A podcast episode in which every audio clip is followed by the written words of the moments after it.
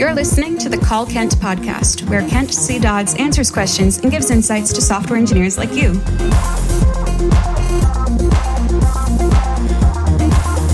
Now, let's hear the call.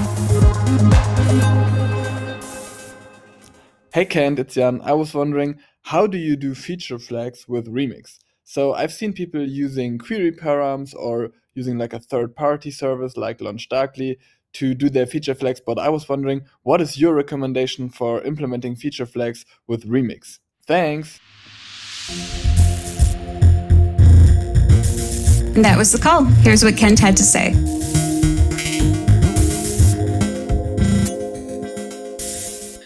Hey, Jan, thanks so much for the question. This is a great one. Uh, I have not built feature flags with Remix yet, um, but I do plan on, um, I, I'm very seriously considering like 80% chance that I'm going to add feature flags to Epic Web, and so I am going to need to approach this.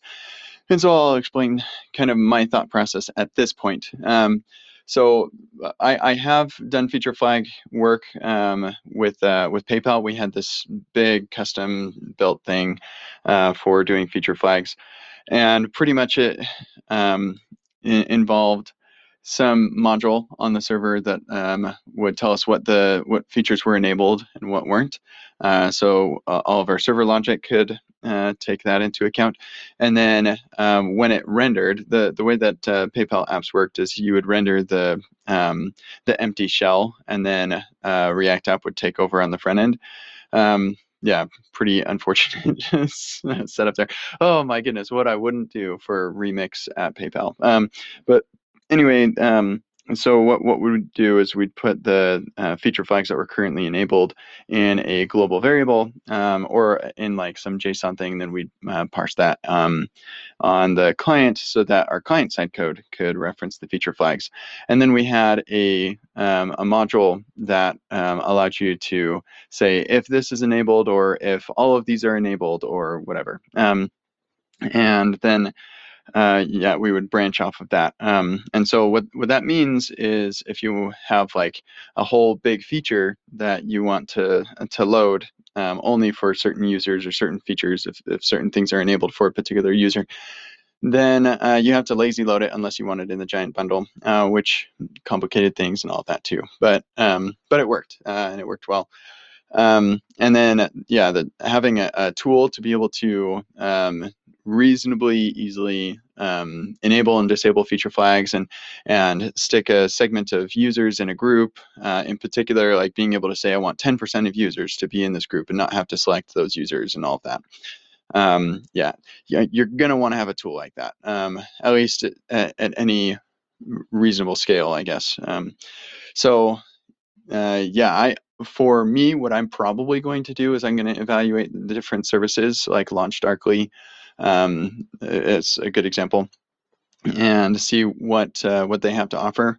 Rather than trying to build it myself uh, just because I think um, feature flags is the it's the sort of thing that especially if you want to do A/B testing it's just really nice to have like there are a lot of features that you would have to build yourself to uh, be able to take advantage of, of feature flags um, and like, I guess we should establish like what is the use of feature flags, and and one big one is being able to uh, develop a feature over time and have it shipped over time. Um, so like you can actually uh, ship your feature and test it out before it's actually ready to be used. Um, and a big benefit of this is uh, the alternative um, is that uh, you have a long living branch that has all of your code changes and you just have to keep that up to date with whatever changes are happening in the main branch. That's a huge pain. And so being able to uh, write a bit of code and have it not even be a finished feature and deploy that, uh, that that's just uh, an enormous benefit uh, with like a project that's worked on by multiple teams and different things like that. So uh, yeah, feature flags is nice for that. The other uh, thing is for A/B testing. Um, and so you can have half of your users um, using this type of UI and another half using the other.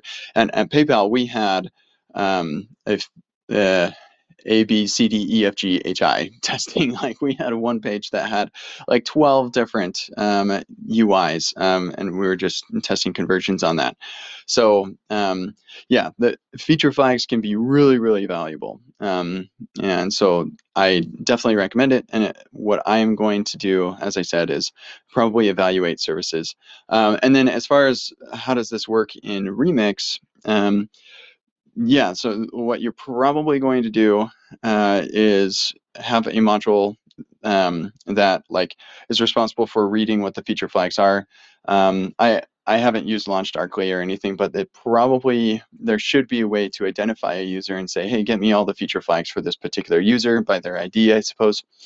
Um, and then it, uh, that that would all happen in your loader.